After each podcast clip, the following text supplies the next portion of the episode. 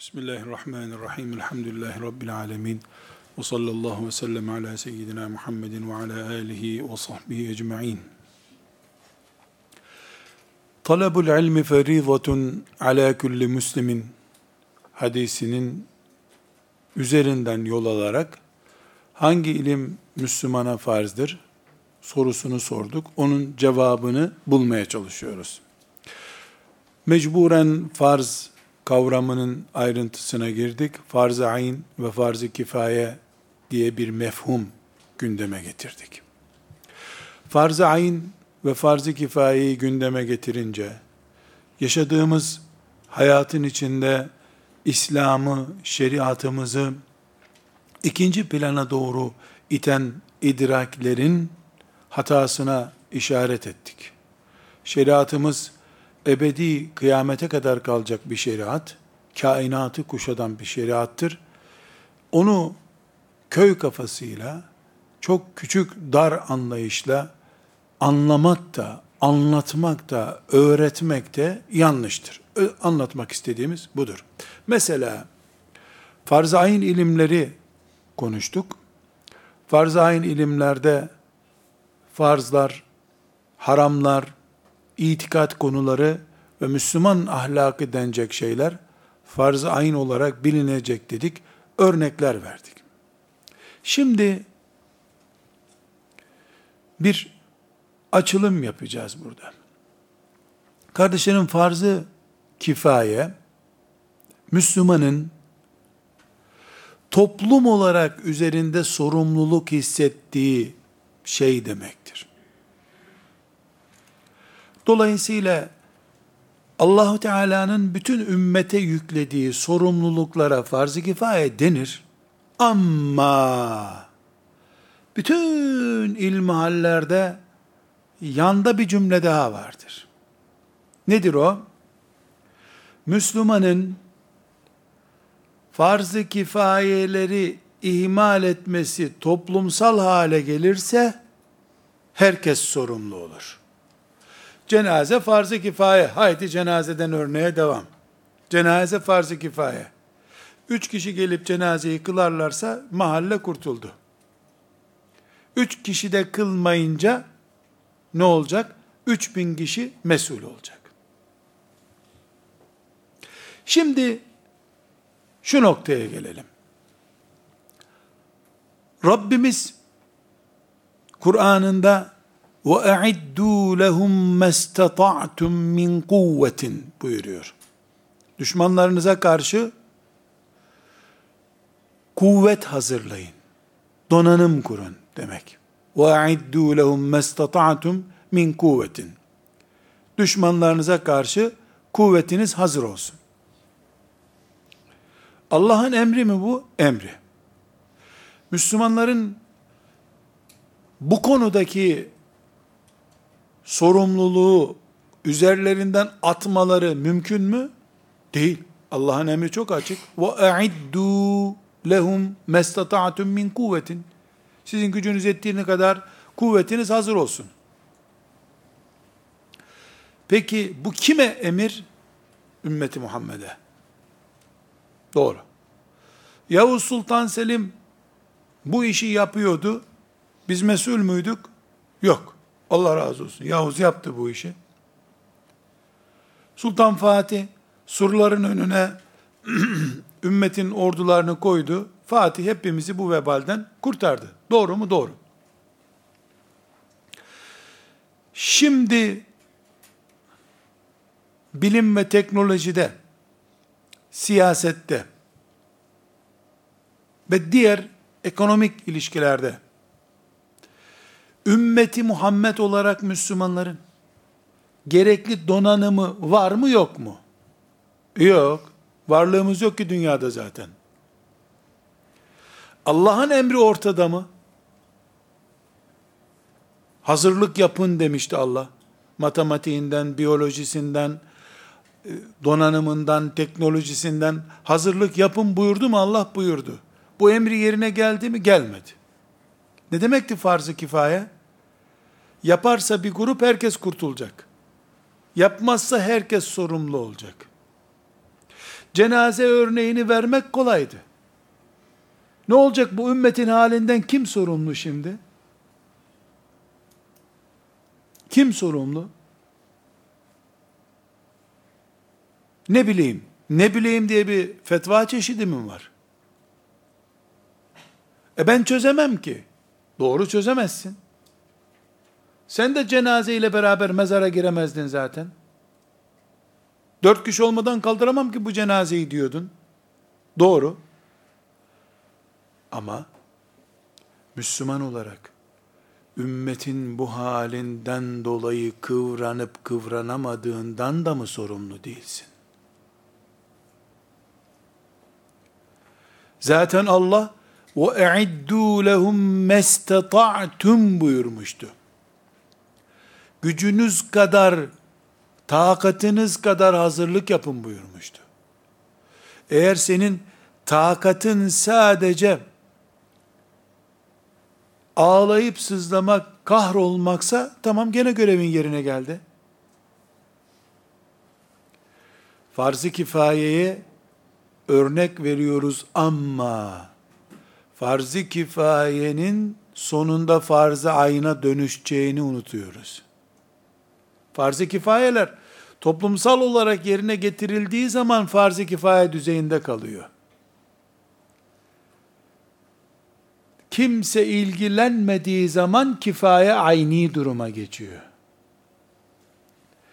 Ümmeti Muhammed olarak bugün ayakta durmamız bizim teknolojiye bağlı, teknoloji elimizde yok. Siyaset bilimine bağlı, siyaset bilimi elimizde yok. O zaman Müslüman olarak biz namazı öğretir gibi çocuklarımıza da coğrafya, siyaset, ziraat ve ticaret öğretmek zorundayız. Bu da şeriat ilmine dönüşmüştür.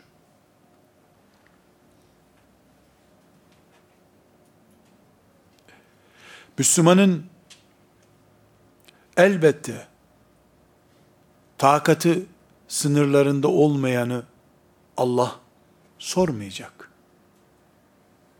Ama eline geçen oy verme fırsatını köyün yoluyla çocuğunu işe aldırmakla bağlantılı yapıp ümmetin mukadderatıyla ilgilenmeden oy veren kıyamet günü gücüm yetmiyordu diyemeyecektir. Ümmeti Muhammed'in medreselerinde 20 sene ders okuyanlar 20 sene sonra coğrafyamızı bile Somali Mekke'nin yanında mı, Afrika'da mı, Kuzey Irak'ta mı diye bilgisi olmayan bir talebeyi yetiştirdim diye Müslümanların önüne sürenler mesuldürler Allah katında. Müslümanların yaşadığı toprakların coğrafya sınırlarını bile bilmemek bir mazeret midir?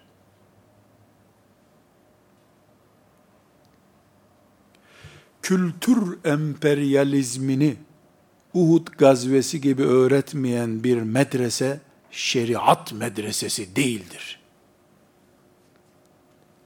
Uhud gazvesini yüz kere ders olarak okutup Hamza şehit oldu, şöyle oldu diye ağlatıyorsun. Ama küfür yani şeytan artık ordularını toplayıp Uhud eteklerinde savaşmıyor. İnternet üzerinden savaşını yapıyor. Kültür emperyalizmi yapıyor. Toplumu kadınıyla, genciyle kökünden sallıyor. Sen istediğin kadar camide Uhud gazvesini öğret savaşa hazırlanmıyorsun. Ve e'iddu lehum mestata'tum min kuvvetin ayeti internet için gerekli yatırımı yapın şeklinde anlaşılmalı değil midir? Düşmanlarınız için hazırlık yapın, internet dökümanınız elinizde olsun demek değil midir?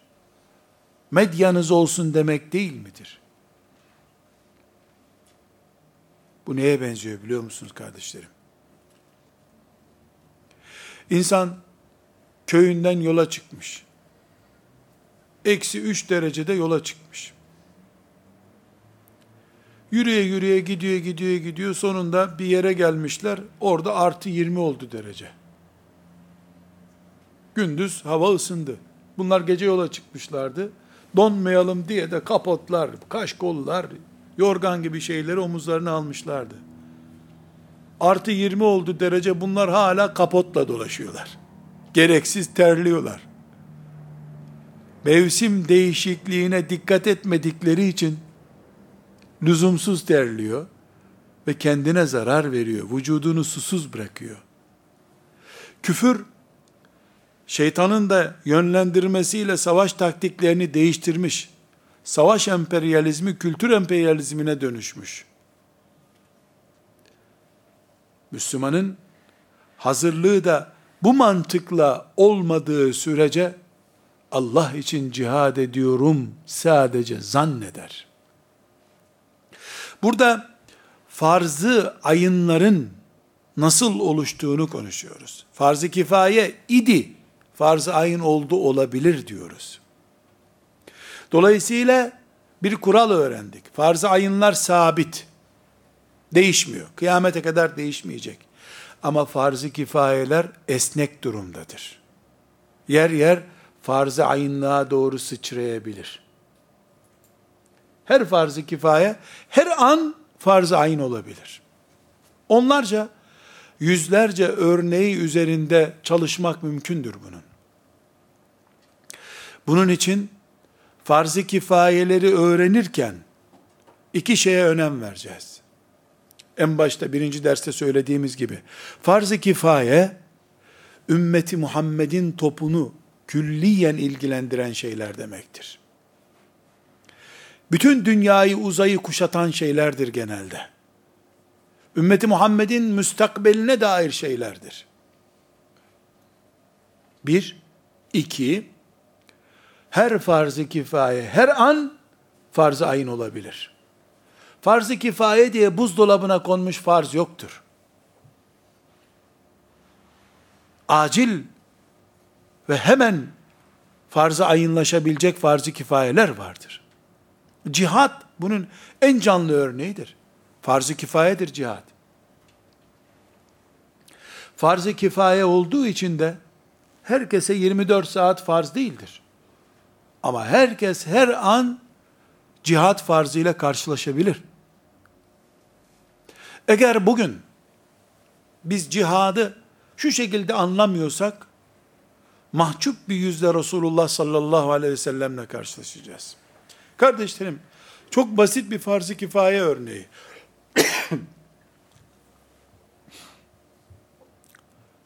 Medine'de Yahudilerden birisi Müslüman kadınlardan birisinin tesettürüne hakaret etti.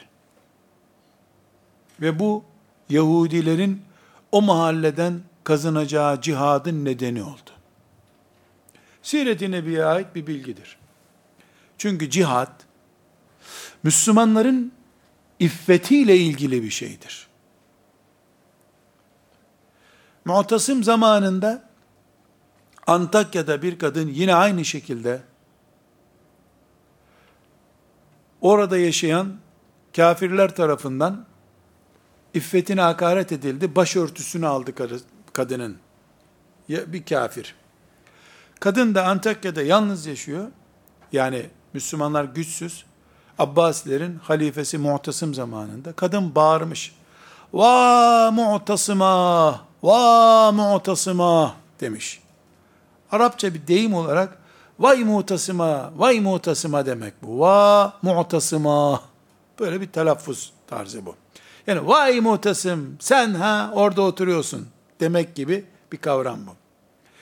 Bir Müslüman becerip bu nidayı, haykırışı Mu'tasim'in sarayına taşımış. Demiş ki bir kadına böyle yapıldı ve o kadın da böyle dedi. Meşhurdur arkadaşlar Mu'tasim ben sabah namazını kılmadan Antakya'da olmam lazım demiş Bağdat'tan. Müslüman kadınlardan biri vay mutasım diye bağırdığı sürece sabah namazı bana helal değil, farz değil artık. Ve hakikaten Antakya'ya yola çıkıyor. Antakya'nın Müslümanların yönetimine geçme sebebi de bu kadının bu haykırışıdır. Şimdi muhtasım ne kadar duygusalmış, farz ayına dönüştürmüş, onu konuşmuyorum. Ama cihat, Müslüman kadının iffetine, tesettürüne, mücadele, müdahale edildiği, hakaret edildiği zaman gündeme gelen bir ibadettir değil mi diyoruz? Evet. Madem böyledir, Müslümanların kadınları, kızları internet yordamıyla, sokaklardaki reklam panolarıyla, toplantılar yöntemiyle, Müslümanların kadınlarının gelecekteki iffetleri değil, mevcut iffetleri bile tehlikeye düştüğü zaman, Müslümanlar, hangi yöntemle bu tehlike ortaya çıkıyorsa, o yöntem üzerinden cihad etmeyi niye farz ayın kabul etmiyorlar?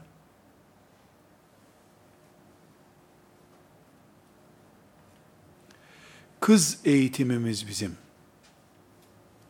Aile iffetimiz farzı kifaye değildir artık. Bugünkü şartlarda farzı ayın hale gelmiştir. Müslüman kadınların Allah'ın şeriatındaki hükümleri, Müslüman tesettürlü kadınların bile, Kur'an'da kadınları rahatsız edeceği zannedilen ayetleri, irdeleme, sümen altı yapma hareketi, Müslümanların kadın eğitimi, şeriat erbabı kadın, Allah'a ve peygamberine yüzde yüz teslim olmuş kadın eğitmek faaliyetini farz-ı ayın görmelerini gerektirmektedir. Artık farz-ı kifaye değildir. Hatta ve hatta hatta ve hatta cümlemi kırmızı harflerle yazabilirsiniz. Yani altı çizili olsun diye söylüyorum. Müslüman kızlarımızın virgül Müslüman kızlarımızın virgül. Kur'an kurslarında Kur'an'ın bütününü ezberleyen hafız kızlar olarak yetişmesindense virgül. Kur'an'ın bütün hükümlerine itiraz etmeyecek bir mantıkla yetişmelerini tercih ederiz. Üç sene bir Kur'an kursunda Kur'an hafızası kız olmaktansa o üç senede Allah ne buyurduysa yüzde yüz haktır, kadına da zulmetmemiştir, erkeğe de zulmetmemiştir. Kur'an'ımın şeriatında, peygamberimin sünnetindeki her şey kadın olarak bana zor da gelse haktır, doğrudur diyen kızlar yetiştirmek lazım. Hafız ama Peygamber aleyhisselamın şu sahih hadisinde kadınlara şöyle deniyor dendiğinde ay kız onlar başka diye başlayan kadınlar yetiştirmektense kapansın kurslarımız. Hiç olmasın şeriatımız kendi içinden darbe yemez. Bugünkü gündemimiz Kur'an hafızlığından önce Kur'an muhafızlığı, Kur'an'a yüzde yüz teslim olmak, Allah'ın şeriatını, peygamberin sünnetini tartışma konusu yapmaktansa ben öleyim bu dünyada diyen kadın yetiştirme mücadelesidir. Farz-ı kifayenin nasıl farz-ı ayına dönüşeceğini ve nasıl burnumuzun dibinde evlerimizin içinde bir konu haline geldiğini vurguluyorum kardeşlerim. Meselemiz Kur'an hafızlığı önemlidir, önemsizdir meselesi değil. Biz bütününü ezberletirken bir çocuğa, onun hoşuna gitmeyecek ayeti beğenmeyerek, Kur'an'ı inkar ettiğini fark edemiyoruz. Güya da bütününü ezberlettirdik. Burada farz-ı kifayeler konusunda vermek istediğimiz kural şudur kardeşlerim. Ümmeti Muhammed'in dünya stratejisi farz-ı kifayeler üzerinden yürür. Eğer ümmeti Muhammed'in mevcut dünya siyasetinde, dünya ekonomisinde, dünya coğrafyasında belirgin politikaları yok veya bu politikaları yürütecek bir mekanizması, halifesi, ulema meclisi yoksa, böyle de bir dert yoksa, hani cenaze mahallede ortada kalınca farz-ı kifayeden dolayı herkes mesuldü değil mi? Ümmetim ortada kaldı. Bütün mukaddesatım ortada kaldı. Ümmetimin şerefi ortada kaldı. Bunun bir mesulü yok mu? Cenaze illa ihtiyar bir yaşlının cenazesi mi olması lazım? Ümmetim cenaze haline getirildi benim. Sıkışınca tabi, e onu hoca efendiler düşünsün. Hocalara efendilik mi tanındı ki hocalar düşünecek bunu? Siyasetle din ayrıldı. Ekonomiden hoca anlamaz oldu. Öyle idrak ettirildi. Siyaset zaten hoca ne burnunu soksun siyaseti oldu. Ümmetimi bu halde dünyada en çok horlanan, en çok tepelenen bir değer haline getirdikten sonra ümmetimin izzetinden daha değerli ne vardı bu dünyada? O zaman bu ümmet ve bu ümmete intisap etmiş, ben ümmeti Muhammed'denim diyen herkes, bir kere daha sorumluluğunu düşünmek zorundadır. Siyasetçiler, bu ümmetten olmayanlardan oy istemek için köylerine gidip, yol yapacağız size, bu köye su getireceğiz, meranıza ot dikeceğiz diyebilirler. Bir Müslümanın önüne gelen siyasetçi adayı, otur şurada bakalım, ümmetim için yaptığın şeyleri say şimdiye kadar. Ümmetime verdiğin zararların hesabını ver. Boş durman bir zarardı senin için. Demediğimiz sürece bu uçurumdan biz de yuvarlanıp gideceğiz maazallah. Bu topraklarda Kur'an yasaklandığı zaman bizzat Kur'an direkt düşman seçilince çok kimsenin dikkatini çekti bu. Kur'an'ı korumak için büyük yatırımlar yapıldı. Allah razı olsun, rahmet etsin o işi yapanlara. Ama Kur'an'ın yaşayan sistemi hilafetin yokluğu hiç dikkat çekmedi. Hatta en değerlilerinden birileri kalkıp meşrutiyet onun yerine geçer bile diyebildiler.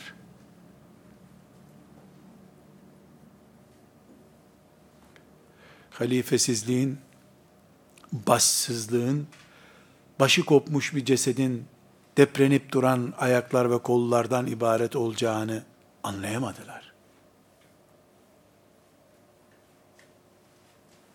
Çok basit bir örnek kardeşlerim bir siyasetçi, bir belediye başkanı çıkıp namaz kılmak yasak dese, vay kafir başımıza nereden bela oldun diye şehir ayağa kalkar. Namaz kılmak yasak dedi çünkü. Namaz kılmak yasak değil ama iş saatinde çıkamazsınız. Şu saatte bu saatte çıkamazsın ama namaz serbest dese bu dikkat çekmiyor. Yani kafasına basınca tehlike anlaşılıyor etraftan kuşatılınca bir değer, onun tehlikede olduğu idrak edilemiyor. Sıkıntı burada.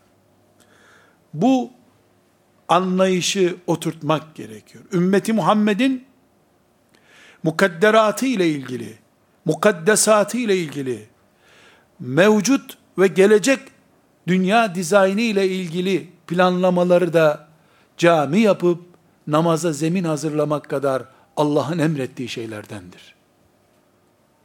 Dünyada varlığı olmayan bir ümmetin namaz iddiası mı olurmuş?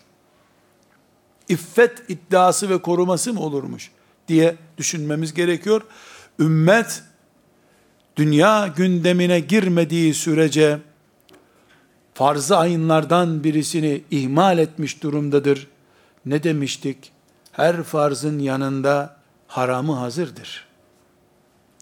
Bugün ümmet hac engellendiğinde, Kabe'ye gidiş yasaklandığında,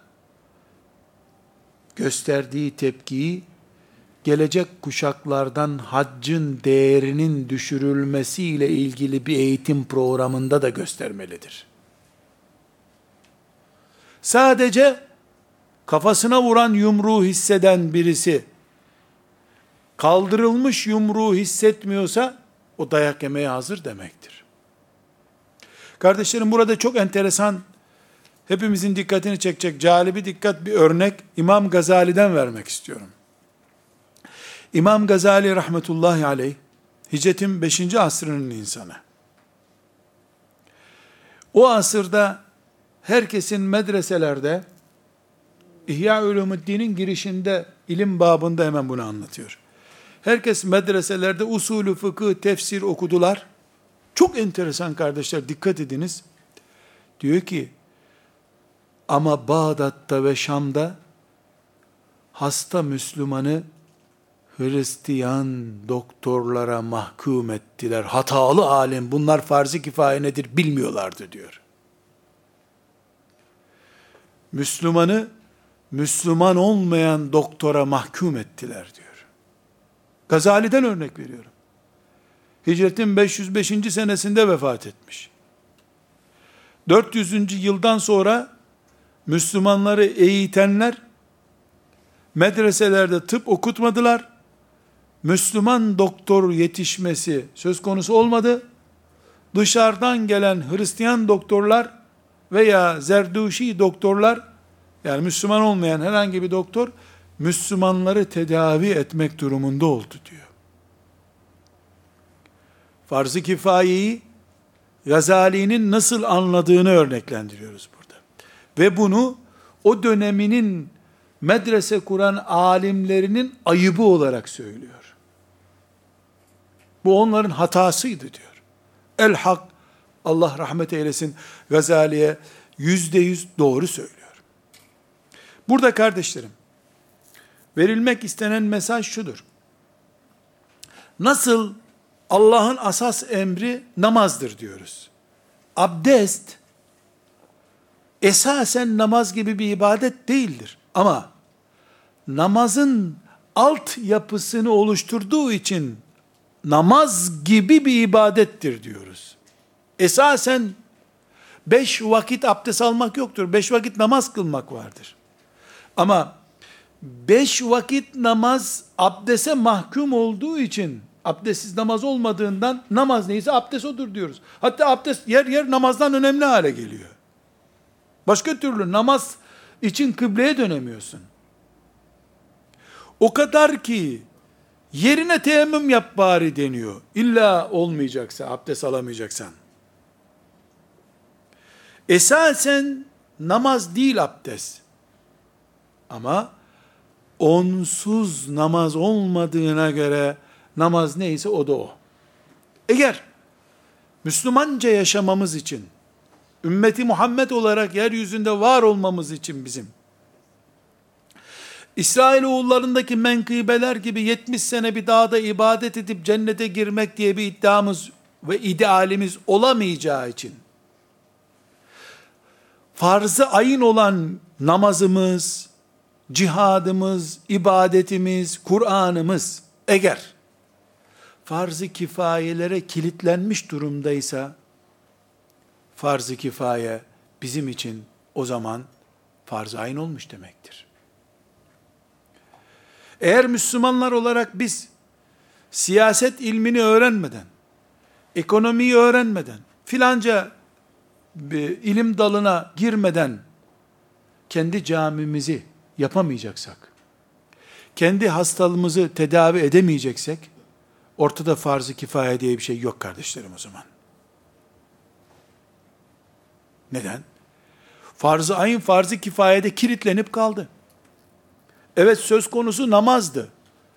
Ama lavaboda abdest almadıkça namaza namaz demiyor Allahu Teala. Farz-ı kifayeler gerekli değildi. Eğer Bağdat'ta Harun Reşit medreseler kurmuş Müslümanların işleri e, yolunda yürüyor olsaydı biz oturup kendi Kur'an'ımızı okuyup cennete girecektik. Ama baktık ki Bu imkanı kaybettik.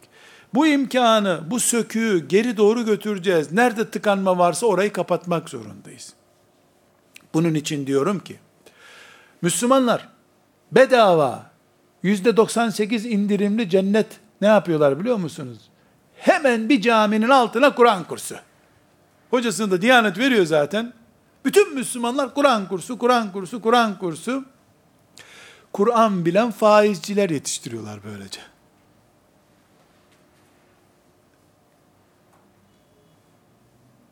Kur'anlı tıp merkezleri niye kurmuyorsun?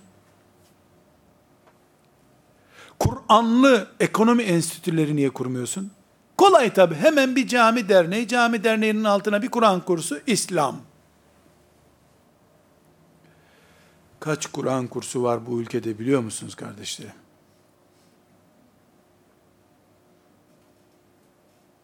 Kaç Kur'an kursu var biliyor musunuz? Beş bin, on bin değil. On beş bin değil. Resmi, devletten personelinin maaş aldığı 20 binden fazla Kur'an kursu var bu topraklarda. İnsanlar o kurslara girip 50 sene kalmıyorlar herhalde.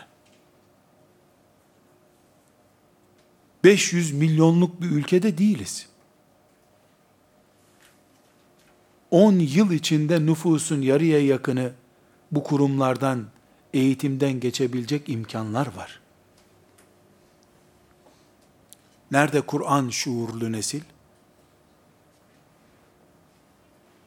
Kelepur cennet bu.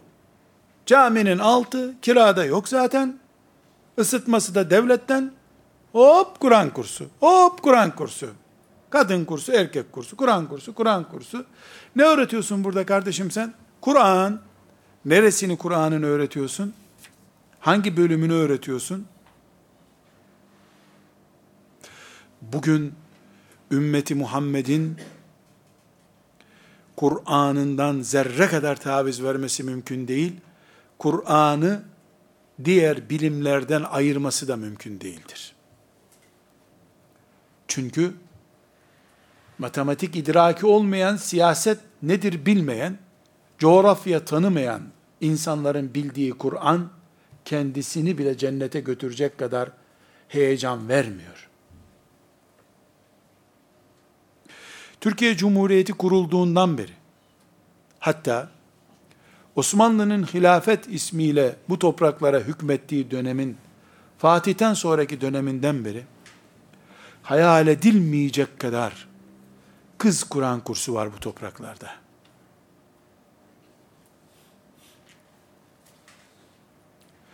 Bir diyanet görevlisi hoca efendiye dedim ki, bu tayin ettiğiniz hoca hanımları izliyor musunuz dedim hiç. Siz teftişe gittiğinizde bir hafta önceden yaptıkları hazırlığa kandığınızı fark ediyor musunuz dedim. Kendi kişisel ihtiraslarını talebelere din olarak nasıl öğrettiklerine dikkat ediyor musunuz dedim.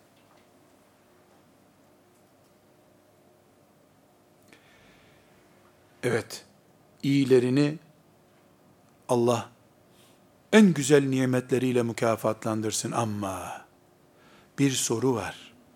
On binlerce medreseden, Kur'an kursundan yetişmiş yüzlerce Kur'an ehli nerede diye soru sormak gerekiyor. Farz-ı ayın ilim, farz-ı kifaye ilmi konuşuyoruz biz. Eğer namaz kılmam için abdest en büyük farz haline geldiyse, başka türlü namazım kabul olmayacaksa benim, Kur'an'ın satır satır okunmasından önce Kur'an şuuru da abdest gibi farz haline geldiyse, önce Kur'an'a iman dersleri konmalıdır. Sonra Kur'an öğretilmelidir. Binlerce genç kızı törenlerde Yasin okutmak, şu kadar hafız kız yetiştirdik diye fotoğraf çektirmek için Kur'an öğretiyorsak olmaz olsun. Reklam için öğretilmiş Kur'anlar olmaz olsun. Kur'an'a iman şuuru dersleri Kur'an'dan önce verilmelidir. Ashab-ı kirama Resulullah sallallahu aleyhi ve sellem Efendimizin yaptığı gibi. Ne diyor sahabi? Önce bize iman öğretildi de sonra Kur'an verildi bize diyor. Abdest almadan namaz kıldırtmak gibi Kur'an'ın ne olduğunu senelerce anlatmadan ashab-ı kiramın Kur'an'a teslimiyetini ilim olarak öğretmeden verilmiş Kur'an'ın eh buyurun ben çok söz söyleme ihtiyacı hissetmiyorum. Tekrar Tevbe suresi, e, Enfal suresinin ayetine وَاَعِدُّوا لَهُمْ مَسْتَطَعْتُمْ min kuvvetin ayetine dönmek istiyorum kardeşlerim. Enfal suresinin 60. ayeti وَاَعِدُّوا لَهُمْ مَسْتَطَعْتُمْ min kuvvetin gerekli kuvvetinizi hazırlayın gücünüz yettiği kadar buyurmuştu Allah. Ümmet olarak gerekli donanımımızı hazırladık mı? Yaptık mı? İnşallah. Bir dernek kurup mahallenin kızlarına Kur'an öğretmek en kolayı.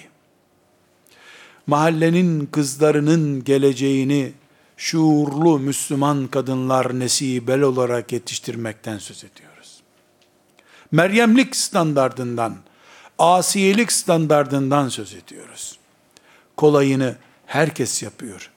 Çilesine kim talip bu işin? Çilesi nerede? Tekrar ve tekrar soruyorum, sorguluyorum. Her türlü bedelini ödemeye de inşallah hazırım. Hafız yetiştirmek midir farz-ı ayın? Kur'an'a iman ettirmek midir farz-ı ayın? Bütün Kur'an medreselerindeki hocalar, dernek kuranlar, bu işe vakıflar kurup maddi destekte bulunan zengin kardeşlerimiz, herkes bunu tekrar düşünsün. Küfrün artık kültür emperyalizmi yoluyla içimizdeki Kur'an imanını ve teslimiyetini çürütmeye çalıştığı bir zamanda, birinci derecede farz-ı ayın hangisidir? Kur'an-ı Kerim'i sağlam imanın üzerinde oturmuş bir gencin ezberlesi mi, ezberlemesi mi önemli? Yoksa sıradan herkesin hafız olması mı önemli? Bizim medresemiz kapanmasın, talebe kıtlığı olmasın, yoksa hocaları başka sağa sola sürer, sürerler diye mi hafızlık yaptıralım? Kur'an şeriat olarak kıyamete kadar baki kalsın diye mi nesil yetiştirelim? İkisi arasında çok fark var. Elbette, bütün bu sözlerimi geri aldım elbette benim yaptığım her iş mübarek. Allah'tan müeyyet işlerse bu sözlerimi geri aldım. Nasıl olsa hoca efendinin her yaptığı iş mübarek. Hiç hata yok. Hep melekleri rüyasında görüyorsa zaten bir sıkıntı yok. Hani ben ashab-ı kiram gibi düşünmeye çalışıyorum. Ben yapmazsam kimse yapmaz diyen ulemamız, müştehitlerimiz gibi düşünüyorum. Burada kardeşlerim, bir şeyi tekrar vurguluyorum. Ümmeti Muhammed bu evrenin ümmetidir. Evrenin sorumluluğundan söz ediyoruz biz. Kainat çaplı düşünen bir peygamberin rahmetellil alemin peygamberin ümmeti olarak düşünmek istiyorum. Benden ibaret. Bizim camiden ibaret. Bizim cami derneğinden ibaretse kalıversin öyle. Onu düşünmüyoruz. Ondan konuşmuyoruz. İki, ya ben ne yapabilirim kardeşim ya? Zaten hocalar bir araya gelmiyorlar. Cemaat de bir araya gelmiyor zaten. E, hocalar böyleyse vay gerisi böyle deyip baştan savanı da düşünmüyorum. Onu da bana ne? Ben de onu bana ne diyorum. Ama burada sık sık örnekler verdiğimiz İnşallah bir günde kitabını okumayı Rabbim bize nasip eder diye de dua ettiğim Şatibi'den bir örnek vereceğim arkadaşlar. İmam Şatibi kitabının mukaddimesinde farz-ı ayınlar ve farz-ı kifayeleri değerlendiriyor. Şimdi farz-ı ayın nedir, farz-ı kifaye nedir anladık. Bunları değerlendiriyor kardeşlerim. metin olarak da vermek istiyorum. E, muvafakatın birinci bölümünde e, mukaddimat var. Bu mukaddimeler 1, 2, 3, 4, 5, 10 diye mukaddime, 7. mukaddimesinde farz-ı kifaye mantığını çözüyor. İmam Eşşatibi rahmetullahi aleyh El Muvafakat isimli kitabında kardeşlerim. Burada farz-ı ayn ve farz-ı kifaye. Farz-ı kifaye ammenin maslahatı olan şeydir diyor. Özet olarak konuşacak olursak. Ammenin maslahatı yani ümmetin menfaati. Ümmet olarak. Farz-ı ayn neydi? Birey olarak Allah'ın bana farz ettiği şeylerdi. Ümmeti Muhammed'in umumunun maslahatına olan, yani umumunun ihtiyacı olan şeyler, diyor Şatibi, iki tür sorumluluk oluşturur. Birincisi, bunu direkt yapabilecek olanlar vardır diyor. Her neyse, yani ümmeti Muhammed'in mesela kadınlarının ihtiyacı olan Müslüman doktor yetiştirme. Bu farz-ı kifaye bir iştir. Burada iki kişi sorumludur diyor. İki kitle. Birincisi bu konuda Allah'ın doktor olma kabiliyeti kendisine verdiği insanlar. Bunlar bu işten sorumludurlar diyor. Eğer yani örnek olarak Müslümanların kadınlarının tedavisiyle meşgul olacak Müslüman kadın doktor konusunu ele alalım. Farz-ı kifaye bu çünkü. Çok güzel bir farz-ı kifaye örneği. Bundan Müslüman ve doktor olma kabiliyeti olan kadınlar, genç kızlar mesuldürler. Ama çok önemli tam şatibice bir açılım yapıyor şimdi. Bu bu kadarla bitmez diyor. Bir toplum etrafı oluşturulmamış, kamuoyu oluşturulmamış bir alanda bir eleman yetiştiremez diyor. Dolayısıyla Müslüman genç kızların doktor olma hamlesi kendileri tarafından olacağı gibi onlara bunun teşvikini oluşturacak, zeminini oluşturacak müminler de yandan destek olmak açısından mesuldürler bundan diyor. Eğer günün birinde tıp örneği üzerinden devam edelim.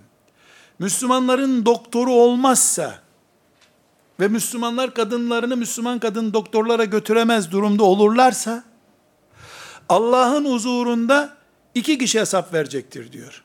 Çok dikkat ediniz. Birincisi tıp eğitimi alma kabiliyeti olduğu halde almayan genç kızlar bundan mesul olacaklardır. Direkt sorumlusudur bunların. İkincisi de bunun teşvikini ve maddi manevi zeminini oluşturmayan her Müslüman da bundan mesuldür diyor. Aksi takdirde farz-ı kifayelerin ümmeti Muhammed'e topluca yüklenilmiş olmasının bir manası yoktur diyor.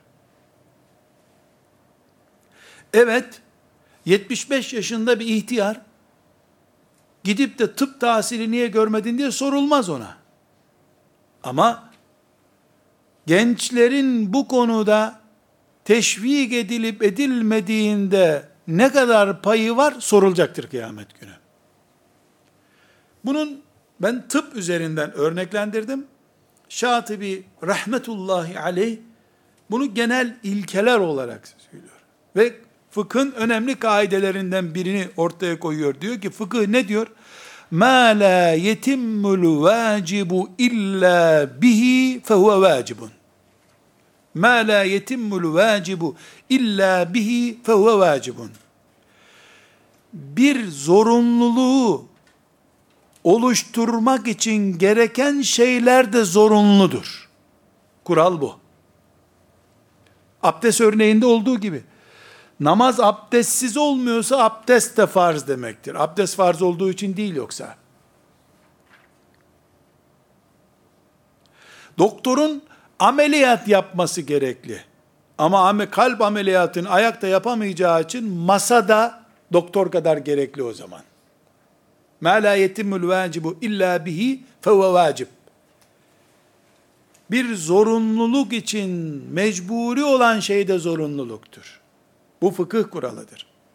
Eğer ümmeti Muhammed'in mesela doktorunun yetişmesi, ümmetin alimlerinin, e, zenginlerinin kamuoyu oluşturmasını gerektiriyorsa bu konuda, o kamuoyunu oluşturmayanlar da kıyamet günü mesuller bu işten. Çünkü biz ümmetiz. Klik, cemaat, grup değiliz. Ümmeti Muhammediz biz. Sadece filan yerde sel olmuş, afet olmuş diye oradaki kardeşlerimizi hatırlarsak, Kızıl Haç'ın yaptığı kadarını yapmış oluruz. Kızıl Haç'ta hatırlayıp, eski depolarında kalmış bisküvitlerini götürüyor oraya. Ümmeti Muhammed ise aleyhissalatu vesselam bir aile gibi olduğu zaman ümmet kıvamındadır. Bir ceset gibi. Beyin kafada ama ayağına diken basınca beyin acıyor. Somali'deki acıyı, Arakan'daki acıyı, Hindistan'daki acıyı, şuradaki mutluluğu, buradaki huzuru hisseden kitlelere ümmeti Muhammed denir. Eğer ümmeti Muhammed farzı kifayeleri topluca sahipleniyorsa ümmeti Muhammed'in sorumluluğu kalkıyor demektir. Siyasette de, ekonomide de, ziraatte de, şeriat ilimlerinde de, her şeyde ümmet şuuru budur. Ümmet farkı budur. Bu bir sosyoloji değildir. Allah'ın kulu olma mantığıdır. Bu kullukta bireyselcilikten Allah'ın rahmetinin altında birleşmenin mutluluğunu hissetmektir bu. Paylaşma mutluluğu değil. Yardım zevki değil bu. Mümin kardeşinle ilgilenip Allah'tan pay alma, rahmet alma mutluluğudur bu. Burada farz ayınları ve farz-ı kifayeleri ayrıntısıyla konuşmuş olduk. Çok hızlı bir şekilde farz-ı kifayelerle ilgili özele indirilmiş notlar da sıkıştırabiliriz buraya. Kardeşler hiçbir Müslüman elbette ki ve elbette farz-ı ayınları bitirmeden farz-ı kifaye sorumluluğuna geçemez.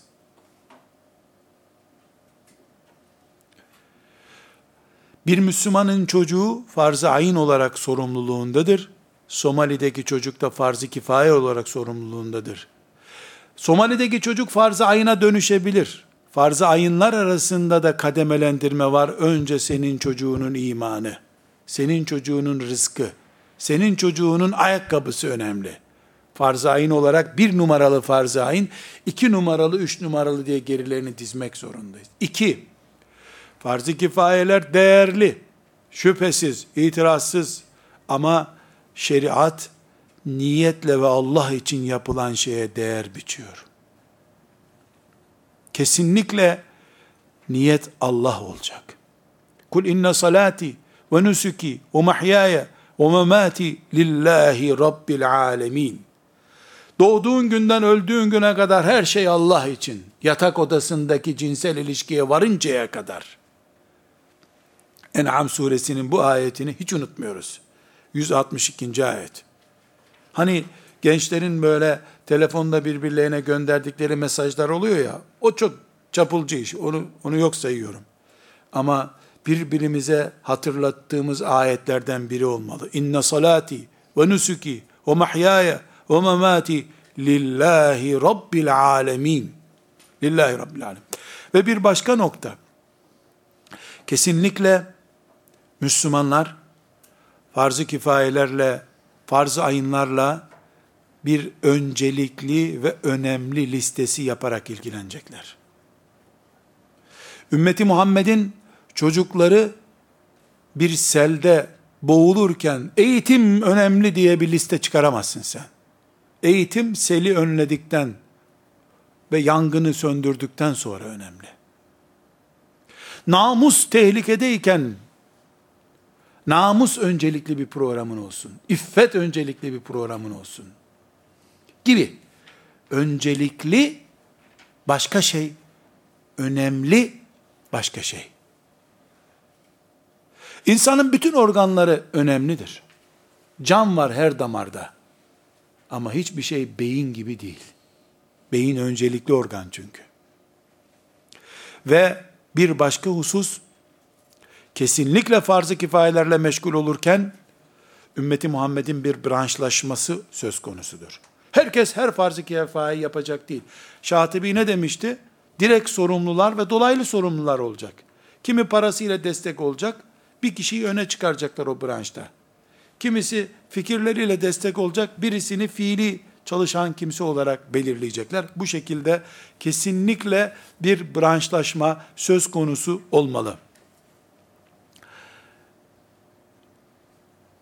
Kardeşlerim, bir noktayı da çok uygun bulmayarak ama mecburen konuşmak zorunda olduğumu düşünerek söylemek istiyorum. Farz-ı kifayedir diye, ümmet işidir diye baştan savma yapılan bir iş Müslüman işi değildir. Kalite Müslümanın logosudur. İhsan, ihsan, işi iyi yapmak. İhsan, Allah Müslümanın yaptığı işi ihsan düzeyinde yapmasını ister. Kaliteli. Genelde Müslümanlar namazı huşu içerisinde dikkatli böyle kıpırdamadan kılarlar da farz-ı kifaye olan işleri şişirerek yaparlarsa bu da Allah'ın razı olacağı bir iş vermez o zaman. Farz-ı kifaye diye baştan savma hakkımız yoktur. Bir başka husus, temel mantık farzı kifayelerde, ümmete yararlı olan şeyleri elde etmek, zararlı olanları da gidermektir. Bu temel mantıktır. Zarar gidermek, kar getirmek. Nerede, nasıl yapılacaksa, bir başka husus Şatibi'nin sözünü tekrar özetleyeyim unutmadan ona geçmeden. Şatibi ne demişti? Bir işi yapmak zorunda olanlar ve o işi yapması gerekenlere destek olmak zorunda olanlar diye bir liste yapıyoruz. Bir işte ya direkt sorumluyuz ya sorumlunun yanında olmak sorumluluğu taşıyoruz. Ama herkes her işten sorumlu. Sorumluluk derecemiz farklı. Kardeşlerim ve can alıcı son iki noktamıza gelelim. Bunların birincisi farz-ı kifayeler yerine getirilmediğinde ortaya çıkan tablo nedir? Haramdır demiştik. Farz-ı kifayelerde. Çünkü farzın tersini çevirdiğinde ne oluyor? Haram oluyor. Ama bir dipnot defterlerimizde kalsın gene lazım olur. İnsanla ilgili hatalar kul hakkı doğurur. Kul hakkı. Siyaset görevi alıp belediyede bir yerde bir müdürlük, başkan yardımcılığı, başkanlık alanlar. Ümmeti Muhammed'in topraklarında yönetime gelip bir yerde genel müdür olanlar, bakan müşaviri olanlar, bakan olanlar, ümmetin adına bir yerde imza atanlar, şu kadar bütçeyi kuruşuna kadar helal harcadım diyerek kıyamet günü kurtulamayacaklarını bilmek zorundadırlar üretmen gereken projeyi üretmediğin sürece sadece para çalmadığın için Müslüman yönetici olamazsın. Ömer kafalı olup Irak'ta bir keçi yuvarlanırsa dağdan ne yaparım demek zorunda olmak zorundasın.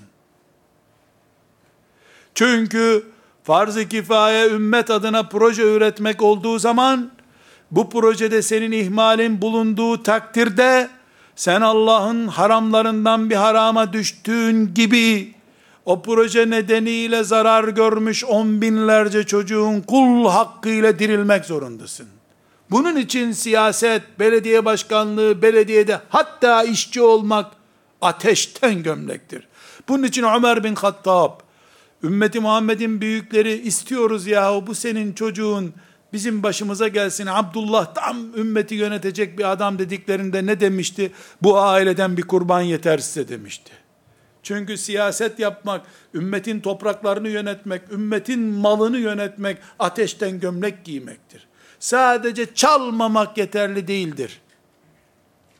Senin göreve geldiğinden sonraki 3 yıl, 5 yıl içerisinde ümmetin topraklarının terakkisi, Müslümanların veya gayrimüslimlerin ümmetin topraklarında yaşayan insanların dünya refahı düzeyi itibariyle elde ettikleri şeyler hesap vermek zorunda olduğun şeylerdi. Yani çalmadığın değil, yaptığın yapmadıkların üzerinden hesap vermek zorundasın. Bana verdiğiniz bütçeyi kuruş kuruş geri getirdim maşallah Allah nazardan korusun diyecek halimiz yok sana. Çalmamak zaten Müslümanın vasfıdır. Hırsız değilim diye kimse övünemez. Müslüman zaten hırsız olmaz. Üretici olup olmadığına bakmak zorundayız. Farz-ı kifayeler beraberinde kul hakkı getiren risk alanlarıdır. Sadece Allah'ın haramı diye e, atıp bir kenarda bırakamayız. Ve son maddemiz kardeşlerim, ilmin farzı ile meşgul olduğumuz bir dönemde dedik ki ümmet kainat ümmetidir. Dolayısıyla farz-ı kifayetler ümmetin kainat projesi üzerindendir. Kardeşlerim, eğer 20 ve 21. asırlar insanlık tarafından örgütlenme, sivil toplum olma çağı olarak belirlendiyse ve bütün dünyada artık bireysel bir iş becerilemiyor, muhakkak örgütlenilmiş olması gerekiyor ise eğer, ki bunda bir sorun yok herhalde, hepimiz bunun böyle olduğunu görüyoruz. Alimler bir araya gelip iş yapmadıkça farz-ı kifayeyi yerine getiremeyecekler demektir. Dolayısıyla bir araya gelmeyen alimler farz-ı kifayeyi ihmal etmenin faturası neyse onu ödeyecekler Allah katında. Oturup medresede tek başına Nurul İza okutmak dönemi geçti demektir. Çünkü insanlık artık hırsızların bile hak savunuculuğu adı altında örgütlendiği bir zamanda alimler, imamlar, müezzinler, dernek görevlileri vesaire bir araya gelmedikçe bir iş yapılamıyorsa, başarılamıyorsa, ümmetin bu zamandaki sorunlarına çözüm üretilemiyorsa bir araya geliyor olmak en büyük farz haline gelmiş demektir. Sen hala bana cuma namazı için bir araya gelinmedikçe cuma olmaz diye örnek veriver. Cuma tek başına kılınmaz diye örnek veriver. Sanki bilmeyen var bunu. Cuma namazı da tek başına kılınmaz, ümmete hizmet de tek başına yapılamıyor. Vesselamu aleyküm ve rahmetullahi ve berekatuhu.